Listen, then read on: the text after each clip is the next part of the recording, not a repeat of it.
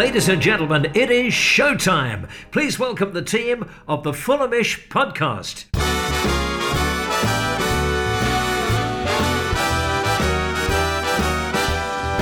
It's the Fulhamish podcast, your independent voice of Fulham FC. My name's Sammy James, and as ever, this show is brought to you by The Athletic UK. Hope you're good and gearing up for Christmas. And in today's podcast, we're going to do a final word on the draw at Newcastle, preview the Southampton game, and do a bit of analysis on Fulham's summer transfers and where maybe Tony and his team need to look in January if Fulham are to strengthen things up.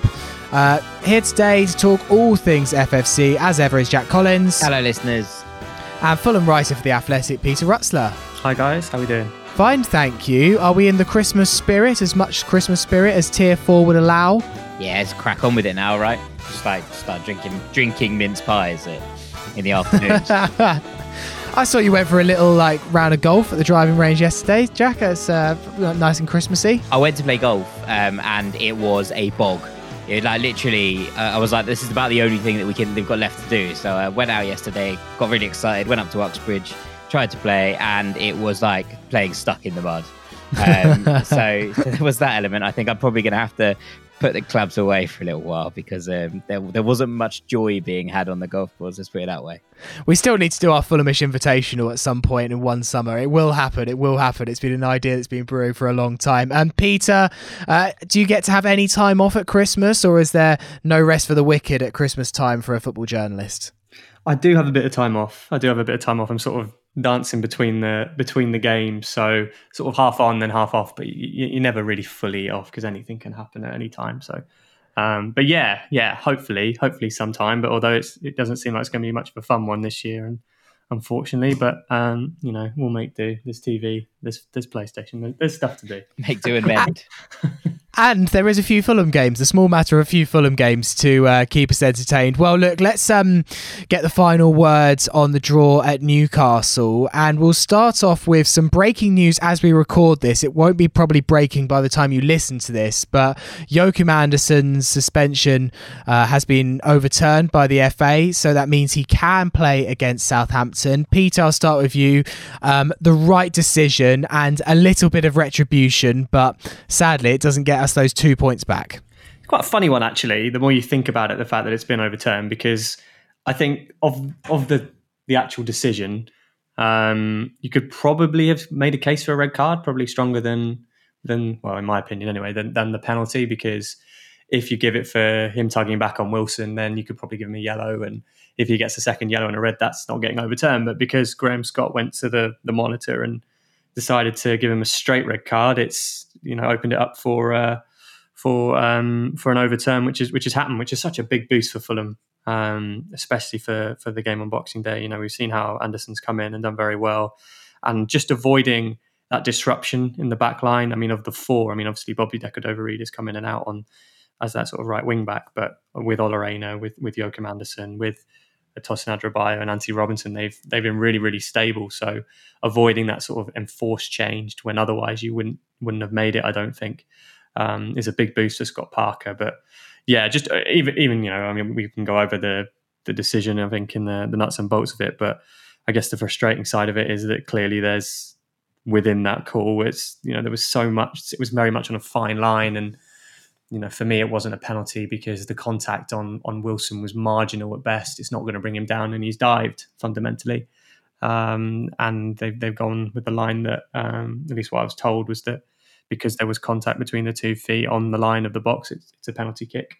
Um, and for me, it wasn't. I mean, Jack, it's been a, a contentious weekend of, of refereeing decisions. Um, Wolves boss uh, Nuno Santo came out and uh, really criticised the referee in their defeat against Burnley. Obviously, that win means Fulham is back in the relegation zone.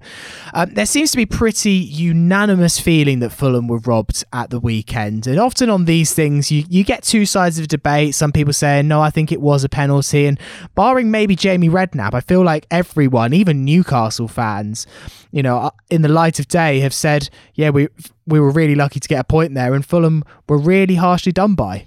Yeah, I think you know it's one of those things. I'm I'm rarely aggressively critical. Like you know, I thought the the Fabinho one on Cavaleiro was was pay maybe a penalty, but at the same time, you can see why that wasn't given. You know, you can understand the, the logic on it. The Wilson one, I just don't think there's there's almost any argument to be made that you know. Peter says it there. There was talk of the two feet clashing on the line. Uh, there's just no picture evidence that I can see that that happened, um, and and when you look at it in that in that light, it makes it very tough to swallow. But ultimately, you know, it is what it is. I think 92% of people on Ref Watch the next day on Sky Sports had said it wasn't a penalty. So I think that's you know those are pretty overwhelming numbers, shall we say, for a wrong decision. And and look, the the, the fact that they've re- taken away the red card is an admittance in some ways that that there the justice was not meted out, that it was not done, and and that's kind of you know the end of it really isn't it? It's it is what it is. We have to move on from it. It's nice to have you back for for the big game against southampton. And you know it's nice there to see uh, ex bournemouth writer peter Rutzler turning on callum wilson. I uh, i enjoyed it immensely. How the tides have turned.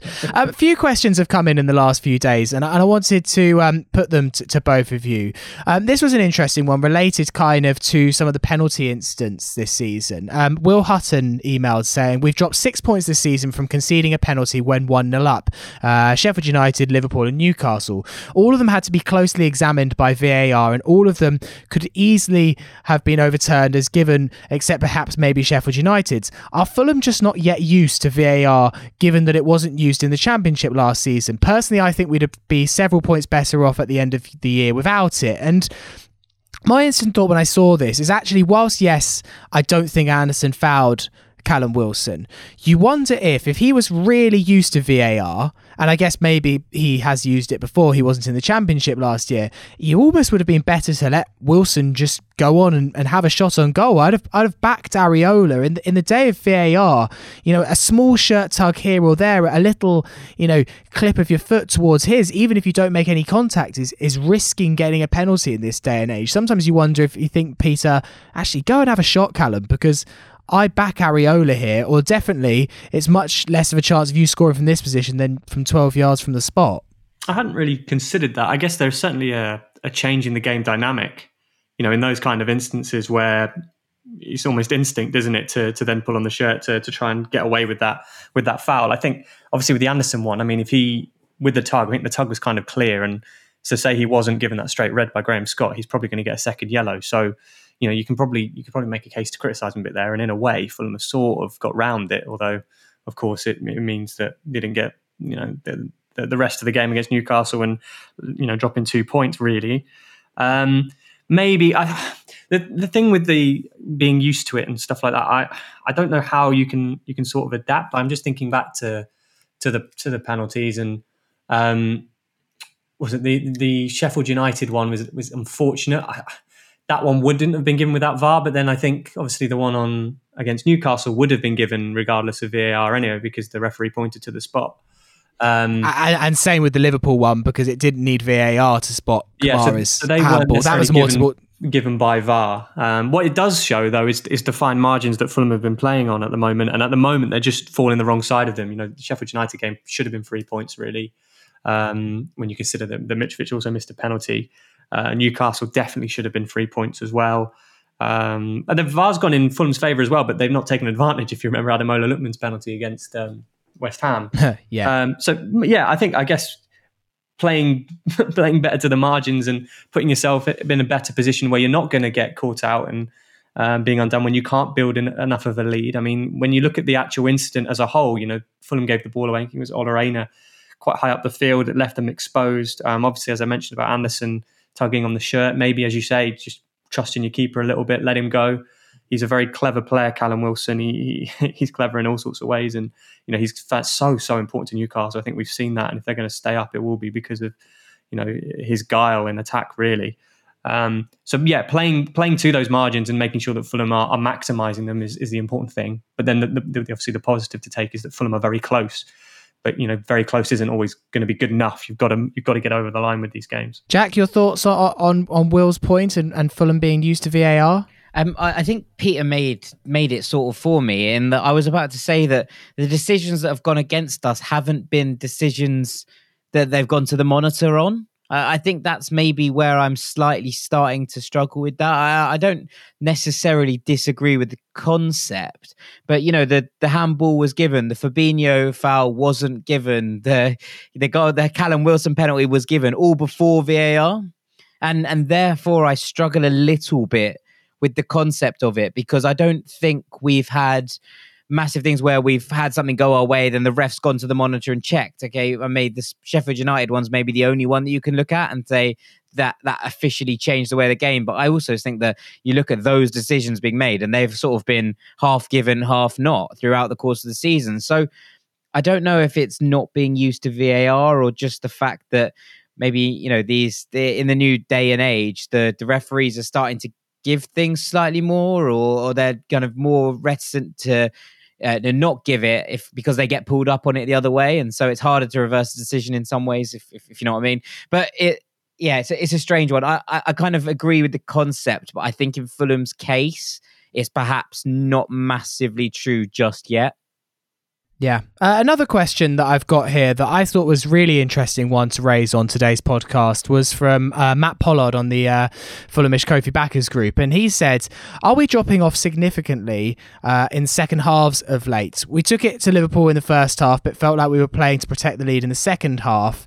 Um, he said, We were poor against Newcastle to start the second half, and Brighton could easily have scored one, maybe two goals in the first 10 minutes of the second half. And looking at Fulham this season, three of our 13 goals, only three of our 13 goals, have come in the second period. One of those was a consolation against Crystal Palace. The other one was not quite a consolation against Everton, but certainly wasn't enough to get us back into the game. And, and maybe the only goal of actual significance was Lookman's goal against Sheffield United in um, in October. So as well as Fulham have played in, in the last few weeks, we seem to be relying on our first half performances more than our second half. Maybe that's indicative, Peter, though, of the way that Parker likes Fulham to get the lead and, and hold on, and, and that Fulham are very good at that. Yeah, I always trot out that stat about how Fulham are, haven't lost a game, having taken the lead. It's like 29 games now, which is really impressive. But yeah, I think that kind of plays into it a bit. I also think um, game state, I think is how you call it, like the, the flow of the game really is important with that. And I think you, you sort of summarize it there, Sammy, where if you're in the lead, you're not going to be wanting to, and it's a narrow margin in itself, you're probably not wanting to, to overexpose yourself. And I think maybe as Fulham growing confidence with, with each game, that there may be more willing to push on and get the second. Now, I think against Newcastle, I, I, feel like Fulham would would have done that. It wasn't a case that Newcastle were banging on the door when when Joachim Andersen got sent off. I mean that that just changed the game really. Um, it sort of relates to what you know those comments by Mikel Arteta yesterday. There's a strange one about stats where I spent ages trying to read what he was on about, and he was talking about XG in a probability sort of way. It's, it was all very strange, but you know he was making the point that Arsenal should be winning games, but that doesn't necessarily tell the full story because you know, if if say when they play Tottenham, Tottenham establish their two goal lead, they're going to sit back on it and they may not have another shot in the game, and then Arsenal will press and whatever, and you know not do anything because they're not playing very well at the moment. Um, that so that doesn't really necessarily reflect how the the team plays. If, if you see what I mean, it, it depends on the dynamic of how a game's going. And I guess you know the examples you gave, like Everton, for example, shows that Fulham can come out in the second half. Um, Liverpool obviously was different because you had a narrow margin. They probably could have done with a second goal and Sheffield United, obviously, when when Ademola Lookman scored it, as you said. So um, I think it's related sort of to the games. I think we've touched on Fulham's slow starts both to games and to the second half. That's that seemed to be a strange pattern um, that has sort of faded, although we saw it um, come up again against against Brighton, where they came out very very strongly. Um, but again, I think it's all tied to, to, to to where the game is flowing. You know, if they do have their one 0 lead, and I think more more of the issue is getting that buffer when they did get that buffer away at Leicester, they were able to hold out and, and see the game through and, and secure the three points. Um, so I think that's that's as much of an issue as struggling when in, in, in second second halves as a whole. I, would I'd add to this that we struggled to get out of the gate. You know, it's not necessarily second halves alone, although I do actually agree with this point. Um, you know, we struggled to get out of the gate in the first half of, of a lot of games as well. It's actually straight off the back of of any given whistle, it appears that, that Fulham start to struggle. But I would I would kind of double down on this, and I think that it's it's a kind of weird throwback to the to the elements of Scott that we weren't always as hot on. Right? It's the kind of holding on, and look, you've got to you've got to put this in context because there's an element of this that is the reason why we haven't lost a game when we've been ahead, right? There is, and that record continues to stand when Fulham go ahead in games we don't tend to lose. However, I think we've seen recently, especially in the Liverpool game, we came out and I, I said it at the time, I said it again, we were absolutely unbelievable first half. And in the second half, I genuinely thought that Fulham were quite poor. Um, we defended well, yes, agreed. But at, at the same time, Jordan Henderson had gone to centre back. It was a, a midfield pairing playing at centre half, and Fulham just didn't attack them at all pretty much. And and we sat back and started to let Liverpool come on to us, come on to us, come on to us, and it felt like an, an equaliser was inevitable. And I think this is a bit of a hangover of it's kind of like get the job done, win 1 0. When actually, in those situations, Fulham should go for the jugular, I think, a little bit more. And I think we saw it again at Newcastle, even before the sending off the red card. We, you know, seemed to, to withdraw a little bit, to let Newcastle back into it. And look, I appreciate that against a team like Liverpool, you know, you have elements of, okay, we're 1 0 up, we should try and see this out. But at the same time, I think you look at a team like Liverpool and think, right, they've got the players that are going to hurt us. 1 0 and letting them just bombard us for 45 minutes is increasingly unlikely to work as a, as a solution. Mm. And yes, it got Fulham a point. Um, but I just think that there was there was maybe more to be had of it, especially with how much joy and success we had in the first half. Um, and I think there was elements of this at Newcastle as well. We were like, right, we're one 0 up now. We'll we'll defend this and and take the points home. And and I think at some points it, it kind of came back to bite us. And yeah, I think we've been slow getting out of the gate. I don't think that helps. And in the Brighton game, you know, yes, their best opportunities came in that spell after halftime. But I'd just like to see Fulham come out and, and, and you know try and build on these leads when we have them because it, does one, it gives the defense a respite. The, you know, and, and there's this old, it's the old adage, isn't it? The Cruyffian adage of when you're under the cosh, you bring on an attacker to not to keep to keep the things and, and and change it up and make them have something else to think about. So you're not just getting absolutely pinged every time the ball leaves the box. And and you'd like to think that Fulham would have a little bit more you know guts and guile to to say right we've got one nil lead now. We'll we'll go toe to toe with anyone. We'll combat people and and actually you know take that ahead and, and and build on it. So maybe it's something you know a hangover from Scott's system from last season. It's maybe drilled into the idea that we haven't lost these games from being 1 0 up. But I think there are games that we potentially could go for that we end up drawing and, and we should maybe drill back into. But, you know, I could also be wrong. The only thing I'd say is like I agree, and in an ideal world, you'd have take the Liverpool game, you'd have Fulham playing in the first, in the second half exactly as they played in the first.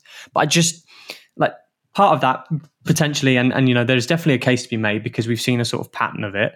You know that that maybe either it's fitness or it's psychological. You know, maybe the psychology of the team changes, the mentality. Right, what are we doing? Are we have what we hold? Are we going to defend, be defensive, or are we going to carry on pressing? And, and when, but again, it sort of relates to where the game is at, how you, how it changes your thinking. It, it, becomes much harder to then go out and be proactive against a team like Liverpool when yeah. you're winning and you know how valuable that is.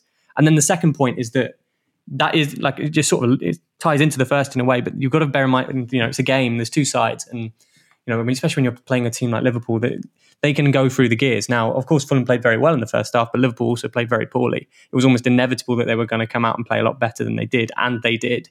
Uh, they were much quicker with their pressing. The, the fullbacks were much much higher, and that for, that did pin Fulham back quite a bit more. I think there's also the sense of where Fulham are at in terms of their quality. Now we we can see that they're Premier League quality and they're competitive, and 100% they'll be fighting to stay up and they have the quality, I think, to do that. But then this is also the, the Premier League and every team has that quality within them. And not every game is going to be able to go the full, full 90 in a, in a, in a way that involves the, the, high pressing of a like of Liverpool who can dominate from start to finish. It'd be lovely if Fulham could do that. Um, but I just, it, I, I, feel like there's a, almost a realism side to it. Um, but that's not to detract from from the point you make there, Jack, because I, I, do agree. I think you know the, the pattern suggests this is an issue, and Fulham need to get better at not just being able to extend their leads, um, but also being able to tighten up when they do try and play like this, because you, it's costing them points at the moment, and those points would. If they'd have them on the board, they'd, they'd be outside the relegation zone. In a bit of purely pragmatic sense, and kind of to add to this, if you go at both teams, say, right, and, and let's say you go at Liverpool again and you get picked off and you lose that game 2 1, um, but you go at Newcastle and you score again and you win that game 2 0, we're a point better off than we are mm. right now. Yeah, and, and I think there's you know an element of this that goes, okay, could you can you dig in against Liverpool and kick on against Newcastle? And I don't know if the answer is yes, because maybe the fact is that you drill into your style and you drill down into it. But I think if you go for the jugular in both games, you actually probably end up winning one of them, even if, if not if, if not both. And I think that in itself would have us on a higher points total than we're yeah. currently on. I, I, agree. I definitely agree with that. I, I, I don't think Fulham necessarily sat back against Newcastle. I mean, that was sort of how I. I mean, you're right. They didn't have the same intensity. I mean, yeah, it's dominance. Right. I don't think, but I, I, you know, the red card really did change things, and it makes it harder to to really truly assess that. But that that you're, you're absolutely right. You know, being able to do both is. Is really and also, the, the goal that Newcastle did score, that it was a counter attack because we were committing quite a lot of players forward, and Ola Aina was very far forward and he made a poor choice and, and passed it straight to Shelvey when it should have gone anywhere else on the entire pitch. But you know, Fulham were going forward and were slight victims of overcommitting. Really, yes, okay, it was a dodgy penalty in the end, but we still put ourselves in a situation, didn't we? I don't know if it's overcommitting. I, I to be honest, I think while your your point is valid and salient, I, I think there's a there's something to be said that you know when you when you look at playing these things that there is that's an, an, individual error and yes you can you can you can't always you know make up for them. But i think there there are Fulham players around and there's a couple of missed tackles. There's a couple of individual areas there that that allowed newcastle to get away. And and i think that you can you can push on and and be dominant and try and look after possession without being reckless. I'm not not suggesting you just continue chuck everyone forward. But i just think that actually if you look at what and I, haven't checked this stat, but I, I, will do after this podcast. But I would imagine if you look at Fulham's shots in games over the last five games in first half as opposed to second half, I think you'll see a huge difference. And and you know I'll bang this drum forever that if you shoot more and you have the ball more, you tend to win more games. Yeah, I mean you're right there, Jack. I mean when you look at the XG, um, Fulham's first half XG from the last five games anyway is 3.34 according to Opta, and then second half it drops to 1.93, which is actually quite a a sizable difference. I mean, that's just from the last five games, but um, it does sort of reflect that Fulham are performing better generally in first halves recently compared to second halves. Yeah, carving out more opportunities, taking more shots, scoring more goals, um, and then that's kind of a, a, worry for me. I think we need to. It's something we we probably say address is probably a little bit harsh, but it is something I think that we'd be we looking to look at. Hmm. Yeah, Okay, right, we're going to take a quick break, and afterwards, uh, we're going to look back at Fulham's summer transfers and then look ahead to what we might need to buy or sell in January. This is an advertisement for BetterHelp, a portal for finding online therapy. What's the first thing you'd do if you had an extra hour in your day? Would you go for a run? Would you read more Fulham transfer rumours? Whatever it is, one thing that many of us have in common is wishing that we had more time. And therapy can be a place to help you work through what matters to you, so you can have more time to do it. Therapy is great for learning positive coping skills and how to set boundaries. It empowers you to be the very best version of yourself. It's not just for those who experience major trauma. And if that's something you're looking for, that's where BetterHelp can come in. BetterHelp is entirely online and designed to be convenient, flexible, and suited to your schedule. They'll match you with a UK mental health professional with a wide variety of expertise. There's no referral needed, and you can switch therapists at any time for no additional charge, giving you complete control over the whole experience. And Fulhamish listeners can get 10% off their first month at betterhelp.com slash Fulhamish. That's betterhelp.com slash Fulhamish to get 10% off your first month. Part two of the Fulhamish podcast. Sammy James here with Jack Collins and Peter Rutzler. So, on this podcast today, uh, we're going to preview Southampton in a little bit. But first, I wanted to do a little bit of a, of a deep dive into Fulham's summer transfer activity and look back at how successful it was, really, because there's there was an awful lot of changes. And I saw a good question again on the Fulhamish Ko-fi Backers Facebook group, and uh, it's Scott Kellogg. He said, A random topic that's gnawed at me. Do you ever feel a little bit dirty rooting for the Premier League version of Fulham? Uh, club heroes like Joe Bryan and Tim Ream, and even Kenny and Mitrovic get marginalised the moment we get up, and we almost root for a brand new team. Only two or three players from last year typically start. We have an entirely new back four and goalkeeper. It's just an odd dynamic that these guys gave their hearts and soul into a brutal championship season only to achieve their ultimate goal and get cast aside. If we had lost to Brentford, these guys would probably still be fixtures in the championship for Fulham. But Peter, we made an awful lot of signings in the summer, and Fulham's transfer business was hugely contentious. There was a lot of arguments on Twitter and on this podcast, and we were all very angry, particularly after that Aston Villa game, that we hadn't made defensive recruits. You look at the team now, and I've seen a few people on Twitter saying, you know, is it a dirty thing to say to praise Tony Khan for some good transfers? And ultimately, I think that you have to praise the signings that were made. That the signings of Andersen and Adarabioyo and Areola and many, many more have been fantastic. So I, I, wanted to get everyone's thoughts now that there's been a few months for them to bed in and we enter another transfer window, kind of what the overall ra- rating was of those summer buys from Fulham. Yeah, I, I sort of come into that myself and, and you know from the outside, if you see what I mean, and, and I've seen the sort of contention around it and um, obviously, Tony oversees is, has control of recruitment um, at the club. Um, but I, I mean, I, I, wrote on it this week about the summer transfers, and you know, I think when you actually assess the, the business they did, they did really, really good business. I don't, I don't, don't really say, don't really see how you couldn't make that case. I mean, there, yeah, there, there are a couple of things. Obviously, we haven't seen Terence Kongolo, and maybe we haven't seen the best of Loftus Cheek yet, but I'm sure he will improve. Um, and then there's Anthony Knockaert as well with the the uh, obligation to buy based on appearances, um, which you can definitely make a case was was a bit expensive for someone his age. And um, although you know maybe if, if Fulham was still in the Championship, he could be really very much an asset if they were trying to push for promotion if it didn't work out. Um, but yeah, and, and, then you actually assess the, the, players they did bring in, and uh, you know we can we can see the quality that, that that they've added to the team quite clearly Premier League standard. Um, very very cheap as well.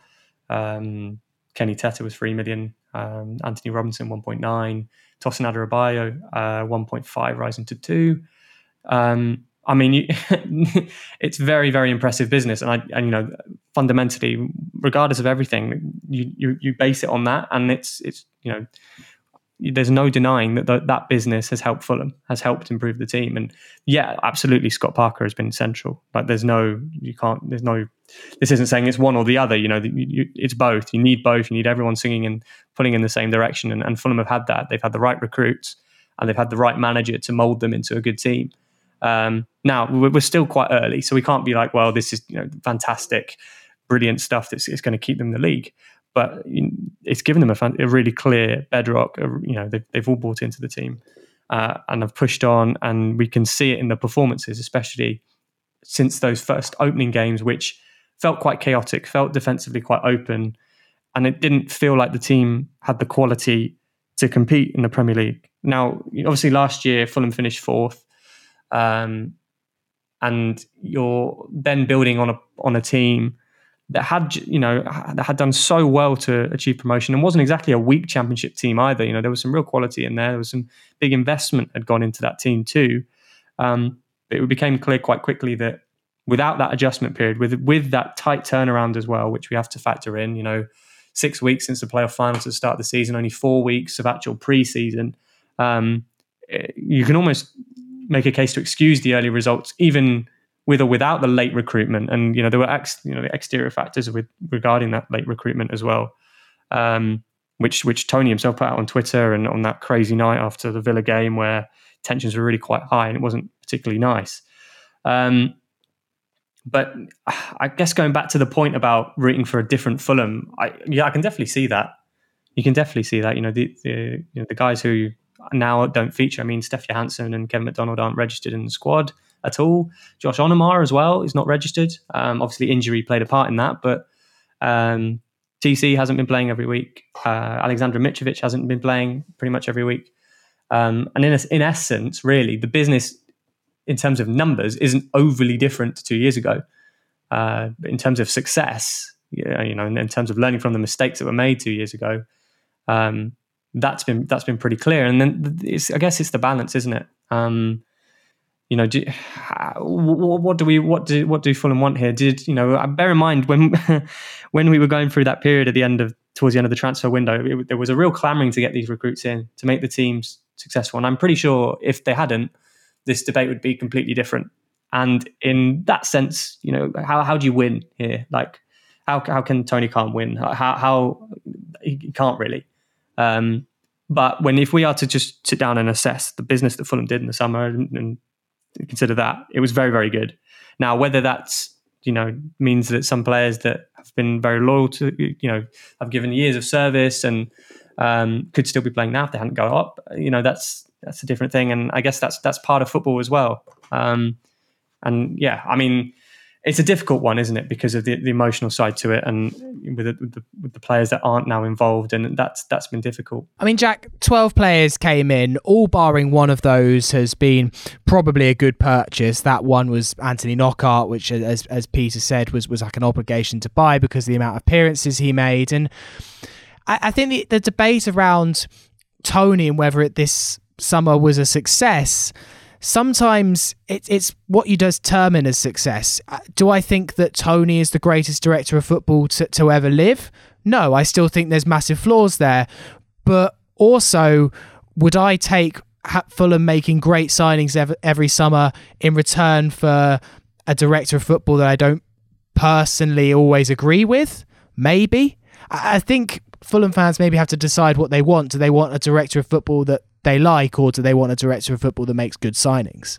Yeah, I mean, look, I, th- think there's this summer's business was has been excellent. I, am going to be straight up with you. There's there's a couple of things. Yes, the Knockaert deal. I think that's um, like a, a, part of naive, naivety on some part, but at the end of the day, still a player that, that contributed towards that push to the, the, the, the Premier League, and and ultimately maybe that obligation to buy was was naive, but okay, you know it was. But the the money that has been gained from getting into the Premier League as opposed to being in the Championship, does that cover the costs of paying the extra bit of money for for Toney Knockaert? Maybe it does.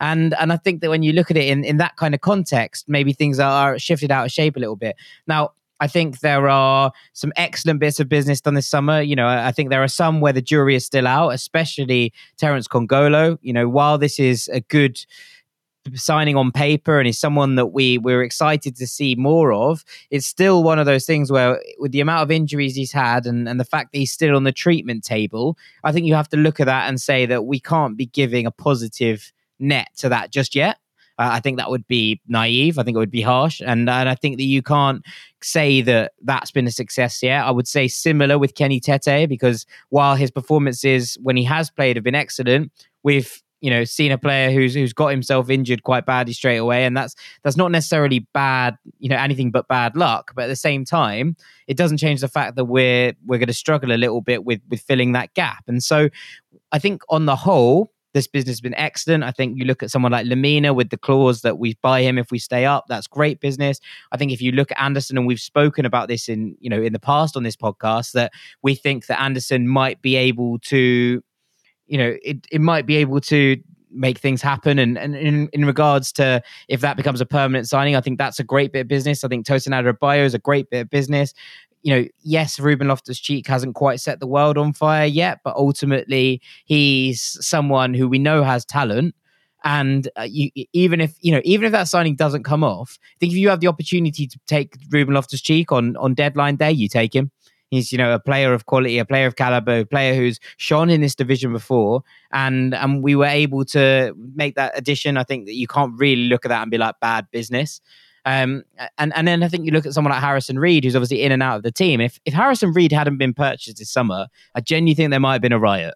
Like it was, it, it, was one of those things that just had to get over the line from everybody's, you know, everybody's different elements of things. And and with all that said, I think it's been a successful window. And look when you when you look at the players, and I think it's it's a bit harsh. You go back to that point, right, that, that was made about supporting a different Fulham, and and and yes, it's not the romantic dream that we all wanted it to be. You know, yes, it's not Joe Bryan whacking in free kick after free kick in the Premier League, um, and and I would love nothing more than to see that. But ultimately, we've bought well. Those players have usurped the players from last year because you know ultimately they're more equipped to play at this level. We haven't had the struggles of gelling as much as we have, you know, years ago. And I think the only criticism you can lay at the door is the the fact that it was delayed till deadline day before a lot of these got through the door. But I also think you look at that and, and you think, as Peter said, you know, you have the all the external factors that amount to that, and the fact that you can't get some of these deals done until those final days of the window if you want to get value out of them.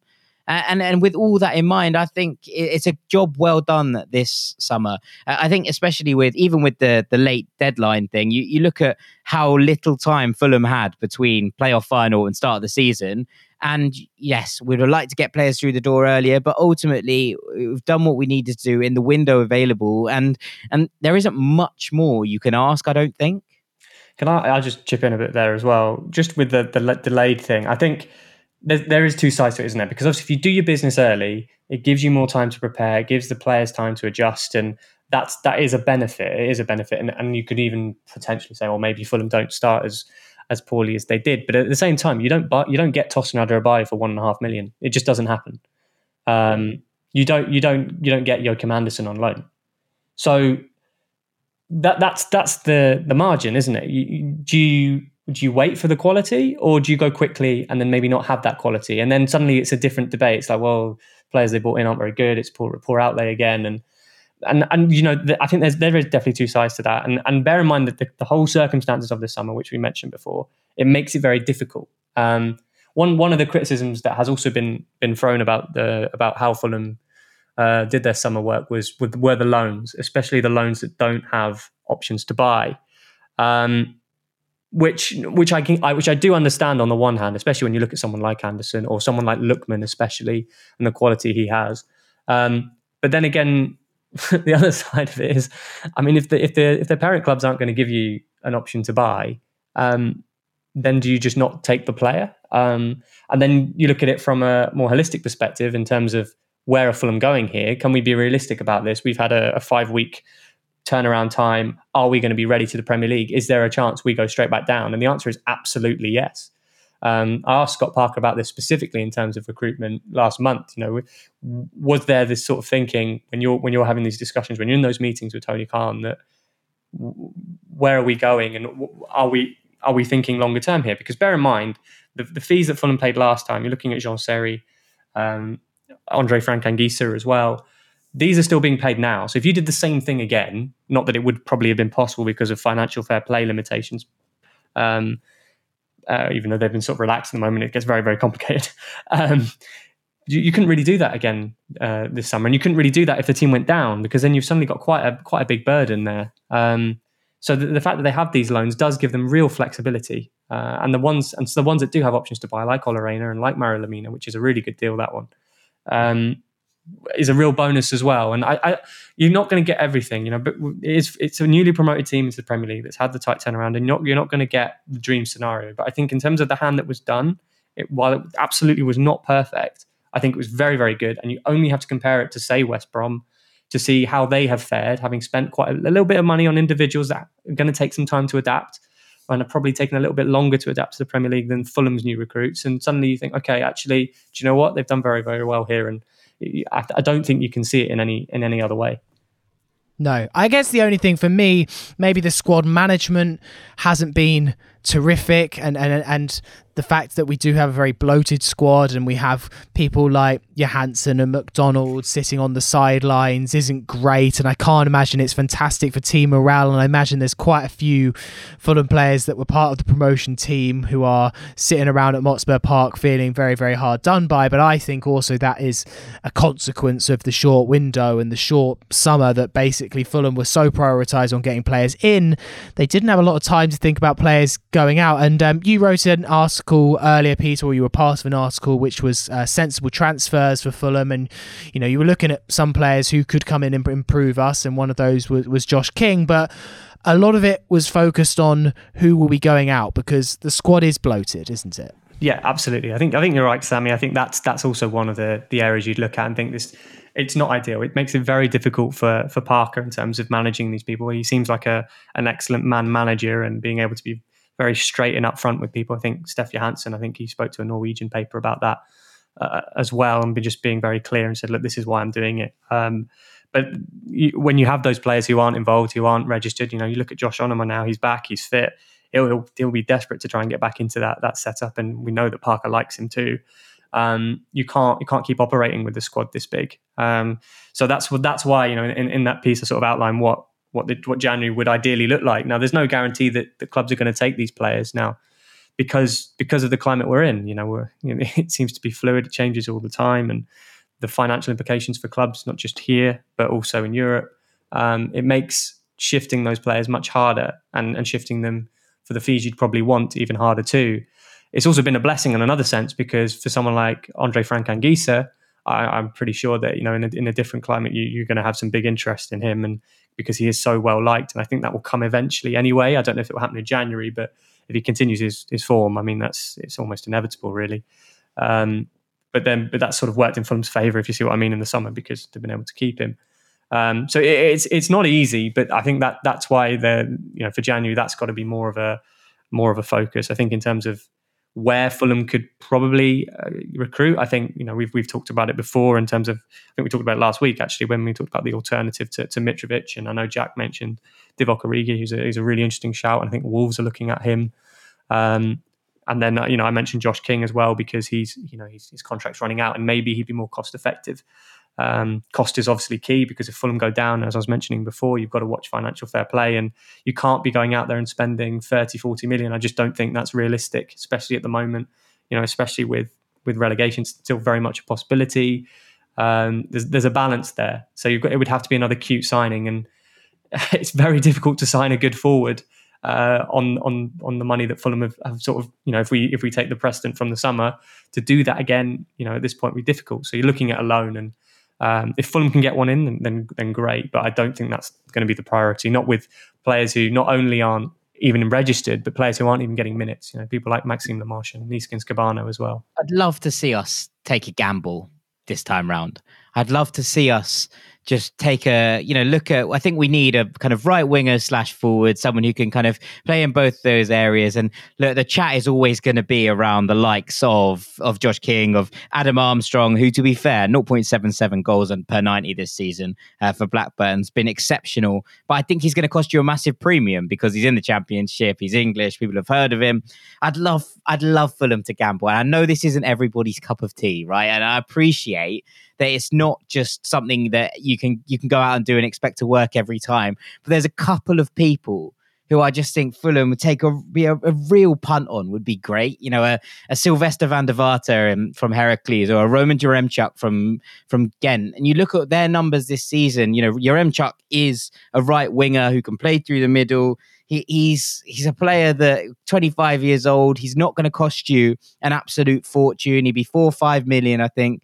And you know, he's on 0.63 goals a game and 0.2 0.2 assists a game in, in Belgium and playing for Ghent. I, I think someone like this would be a sensible move. You know, someone who's not going to cost the world, but might be worth a go, gives us rotation options, gives us different ways to go. And and I think that Fulham could just, you know, if, if fire up that machine that, that looks at the different elements of things and, and sees if we could get someone who is able to play off the right, who's able to duck inside, because I think that's where we're starting to lose a little bit going into this final kind of point. Yeah, so I did a tweet on Fulhamish earlier, and I asked what position should be Fulham's top priority in the January transfer window, and and pretty much every answer was around the the centre forward. Michael Cox says centre forward, if not right winger. However, it's much nicer to be in a position where we want depth over a starting player. Um, Swin Sorian says a pacey striker who can also play on the wing. Um, Alex says Cav is by far our weakest link in our starting 11, so someone who can play out wide and up front would solve a lot of issues for us. So I think, Jack, the two players you mentioned completely fit that bill. But I guess, Peter, that's why everyone is also looking at Josh King because he also so perfectly fits that bill. Yeah, yeah, I think so. I mean, maybe less so playing on that right wing, which is, the, you know, that's quite clearly the side that, that Fulham probably need to need to strengthen. I just I, there there are other contexts to this, obviously. You know, especially with the situation with COVID. Um, are you going to get a foreign player coming into the country at the moment? You know that it becomes a bit more tricky. Um, mm. And there's a Brexit criteria as well, which is very complicated. The new point system, whether players can can meet that for the fees that we that Fulham would want to pay. Uh, and the thing is, if you're if the other side to it is, you probably as much as I'd like to say, "Oh, it'd be great to have squad depth," but realistically, considering the squad that Fulham already have, you're going to need to bring in some kind of quality, and to do that, you're going to need to pay some kind of premium, and that's that's where the margins are really quite narrow. And I'm, I'm sure it'd be, it'd be lovely to bring in some, some some players that you know that can they're almost untested and can hit the ground running. But it's very difficult to adapt to the Premier League, especially as a forward. And um, and we, we we've seen that with, with Fulham this season as well. Um, with the players who've come come back up, so it's I, I, I, almost sound like the, the, the Grinch at Christmas. I think people have uh, no. we've had enough misery at the moment, and I, I, agree. It'd be lovely to say, "Oh, do you know what? This this super sign is going to happen in, in, in January." But maybe, maybe I've just given Jack. You can you can be Santa. You can take all the, the you know yeah, the nice just giving out giving out presents to Fulham's right wing. I mean, look, um, I mean, if that's all the criteria, just go and bang twenty million on Emi Buendia and be done with it.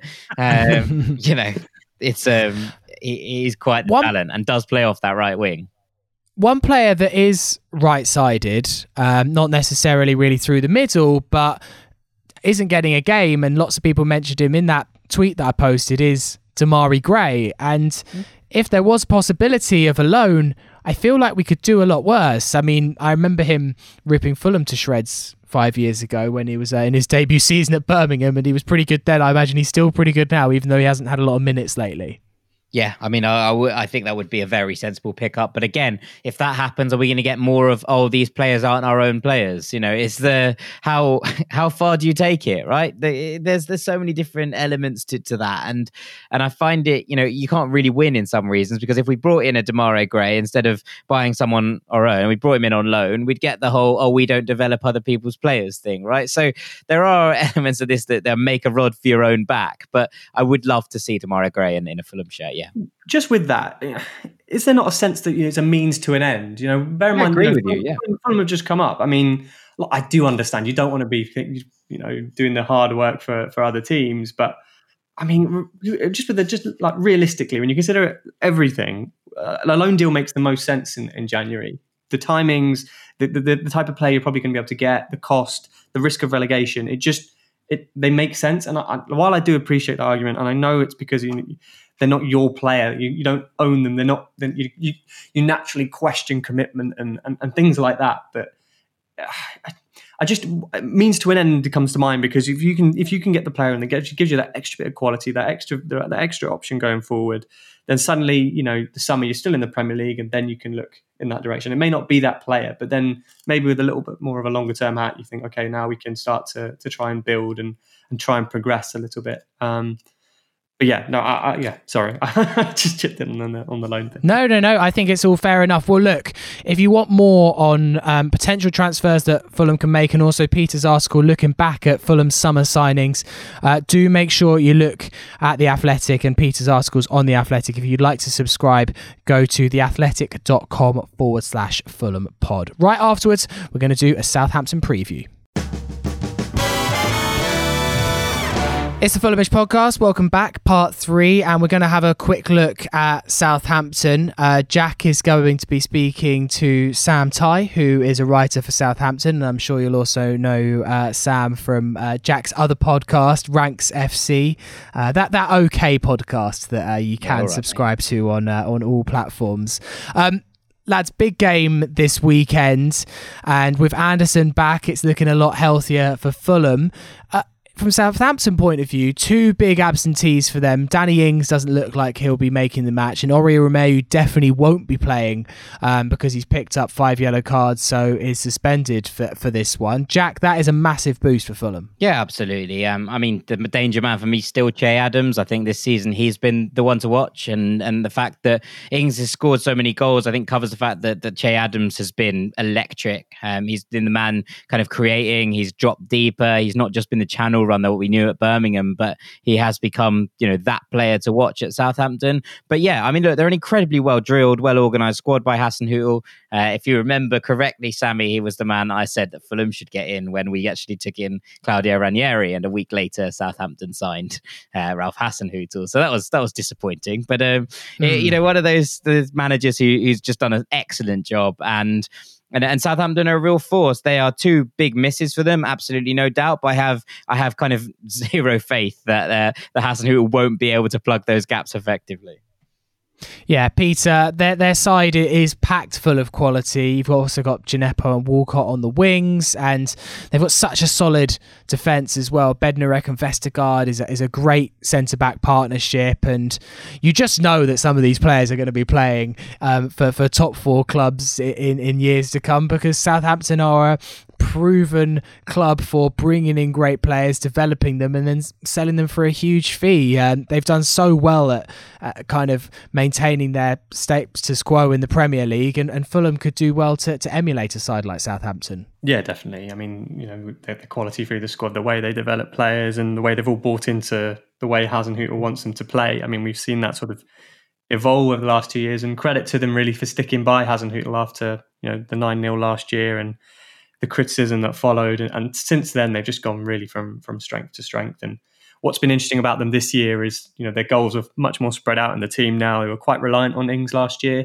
We got about I think it's 22 he scored last year, but you know their goals are spread through the team. Adams, as, as Jack was outlining, has already hit his total for last year.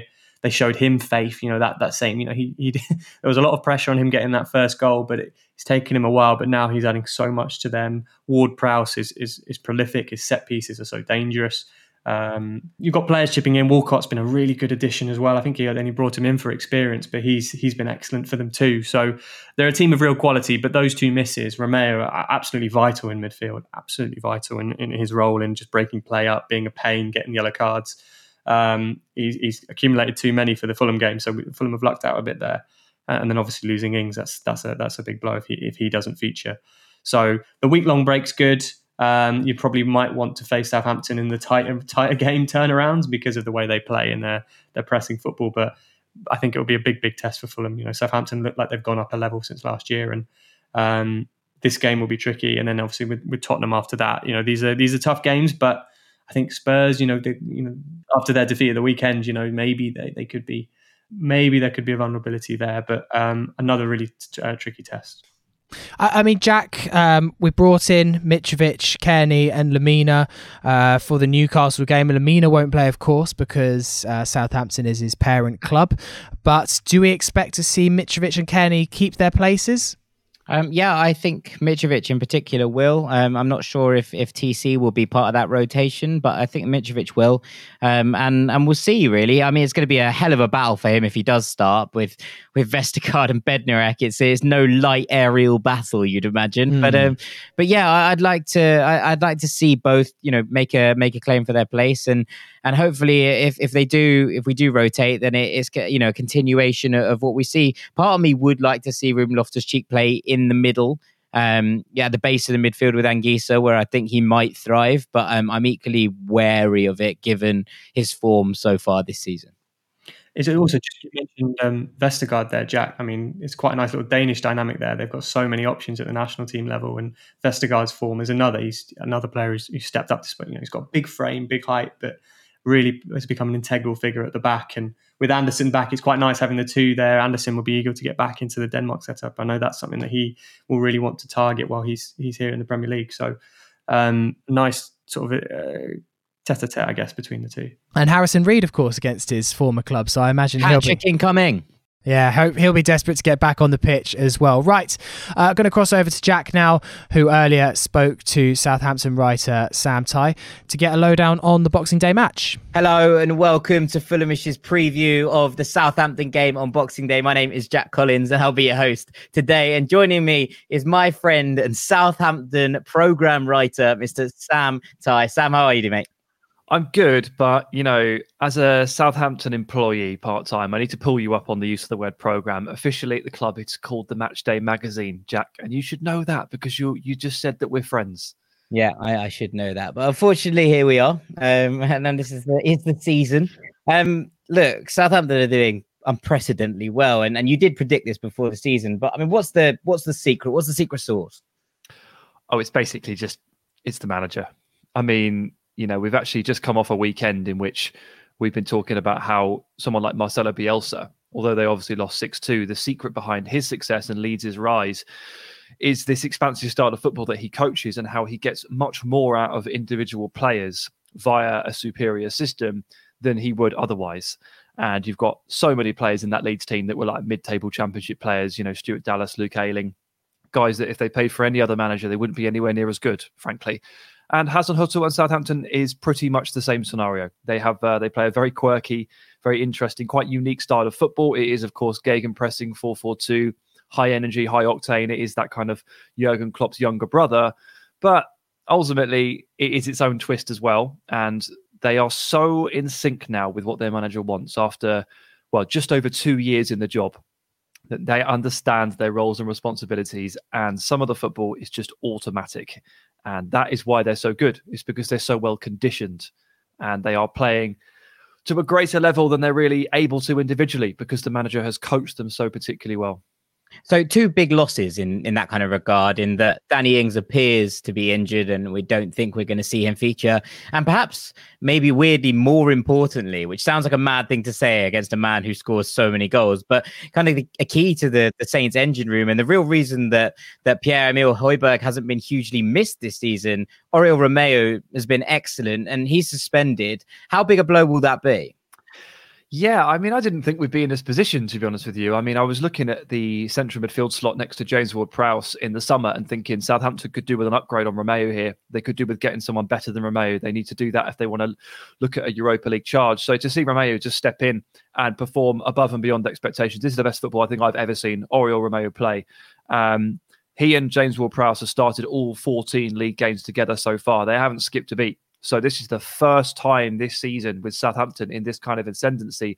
We're going to see the central midfield duo changed. So it is going to be quite an important yardstick as to what happens. It may well highlight just how important Oriol Romeu is. It may prove that someone like Ibrahima Diallo, who was signed in the summer as the depth option, is ready for that step up. We'll have to see. We have seen Diallo so infrequently, like 15 minutes off the bench here, 10 minutes there. He played left back for 10 minutes at one point. He is a central midfielder, and he's a good all action central midfielder, I think. We just haven't seen this partnership yet. So, yeah, we, you know, we've already missed Danny Ings for a, about a month or so. Basically, the entirety of November, Southampton were lacking him. And what did they do to cope? Well, Theo Walcott stepped in, Djenepo came in on the left, Redmond chipped in with the goals. Walcott and Adams was a really nice give and go partnership. And Walcott's an intelligent footballer, probably more intelligent than you give him credit for. So he came in, he understood the system. In fact, I've never seen a player grasp Ralph's system as quickly as Theo Walcott has, which is the highest compliment I can pay him. And he stepped in and played with Adams really well. So you are right in saying that despite Ings being probably the best player on this team, pound for pound, They'll miss Romeu more because of familiarity. Yeah, I mean, big step up here uh, for Diallo because you know he's he's had a, a, couple of games and he hasn't had too many minutes, shall we say? I think something like twenty-two odd minutes. Between, yeah, something like that he's come on. Um, but he played a fair amount in Liga last year for, for Brest, and he he really did shine in that system. And there were a couple of suitors for his services, and uh, Southampton won that race. And I think a lot of people expected him to come in and and really push Romeu a bit more. And and so I suppose an opportunity for him as much as anything else.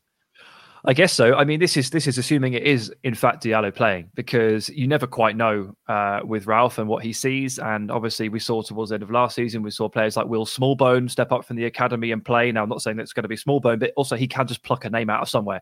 Um, and you never know. Stuart Armstrong might center, uh, might, might, might move into the center a little bit and play next to Ward Prowse. Although I would imagine that probably puts too much of a leash on what Armstrong can do in terms of drifting in from that right side, playing in the half space, and really committing markers into difficult situations. Armstrong's ghosting movements are really his strongest trait in this Southampton team, along with the fact that he can produce in front of goal as well. So to t- put him into the centre, I- I'm not sure that's the answer. So I think it's going to be Diallo. And it is a huge opportunity for him. It's a chance for him to show us what he can do. What I saw at Brest was someone who is pretty all action, very fast for a centre mid, which was a bit strange. Very, very fast, but a nice soft touch, good passing range, good tracking runners, a disciplined and sensible player. So let's see what he's let's see what he's capable of. I guess is is the answer. Fulham have improved in the last couple of games. I think that's fair for anyone to say. And I think given the the opening to the season we had against Arsenal and Villa and where it all looked a little bit dire straits to begin with, it's been a, a huge relief in some ways over the last few games to see Fulham's improved performances. How can Fulham hurt this Southampton side? Yeah, it's been a relief because I have to spend quite a lot of time with you, and um, you were absolutely miserable for like a month. So um, it's been quite nice to see Fulham step it up a little bit. Thank you very much to Andre Frank, Zambo, Anguissa. And thank you very much to Joachim Andersen for stepping it up and making my friend Jack just a little bit happier and therefore making my week just a little bit easier. Uh, the truth is, it's quite difficult to get at this Southampton side in any one particular way. But what they do team, seem to do, and there's no real consistency to this. I'm not saying that there's a particular weakness on the left or the right, or they struggle from set pieces. I can't really tell you a specific area in which they struggle. But what I can tell you is they don't really keep many clean sheets, and they they tend to give you a goal. Now, the problem Southampton probably have the most is they start really strong. They start so strong and they try and take an assertive grip on the game. They try to get an early goal. And what they're struggling with at the moment is once they go one up, they've got a case of the Man City jitters to a point. It's when they go one and up, they go, okay, we need to get the second goal really quick. We need to kill this game off. We need to kill this game off.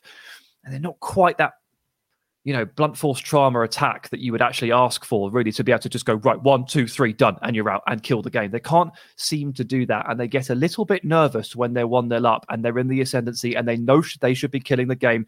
And what they've been tending to do is they've been giving teams an avenue back into the game. They beat Sheffield United 3 0, but they went one up and they wobbled a little bit. Sheffield United had a couple of chances and they had the opportunity. It was about a 15 minute window to take advantage of that and get back in the game. And then you don't know what's coming. Arsenal was the same. They took the lead. They looked so much better. Had this little wobble. Arsenal got back in the game and they only drew one all. And they're disappointed to draw that game.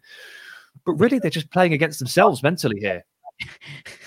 Sorry. Tells as much about how Arsenal have fallen as it does about how Southampton have ascended. I mean, massively, yeah. As a, definitely a tale of two different clubs there. But they seem to be playing against themselves mentally when they take a one goal lead at this point. And they take one goal leads pretty damn regularly at the moment. They're a very good side and they have to be treated as such. They just have to remain calm and steel themselves and manage games a little bit better. And they do tend to just give you that 15 minute window. And that's where a team pounces. Yeah, absolutely. I mean, it's obviously a big miss of Fulham in, in that Mario Lemina won't be able to play against his parent club um, because in the last few games we've seen him hugely step up. This was a transfer that surprised a lot of people, right? It was kind of thrown in as, as almost like a freebie with the Harrison Reed deal, which everyone was expecting to go through, and then suddenly Fulham had, had signed Mario Lemina as well. He's a player who has been up and down, and his Southampton career was kind of not marred, I would say, but was riddled with inconsistency. And that some games he looked like a world beater, and others he, he didn't look like he was interested. But it's a fresh start for him, and he seems to have pounced on that. Well, good for him. I mean, I don't think Saints knew what to do with him, really. if you look at his raw traits, that physicality and that box to box nature of his, and he's got that explosiveness to his game as well when he skips out of a challenge and goes. You know, I've accused him of playing playing you know, almost to build his own highlights reel after the game, you know, because he does do that, doesn't he? he? Posts his own YouTube videos um, of his of his fantastic turns and win and, and and and swirls and tornadoes. And I did once think that he was more interested in the compilation video afterwards than the actual performance itself. That's maybe a little bit harsh, but that's that's kind of where we got to him.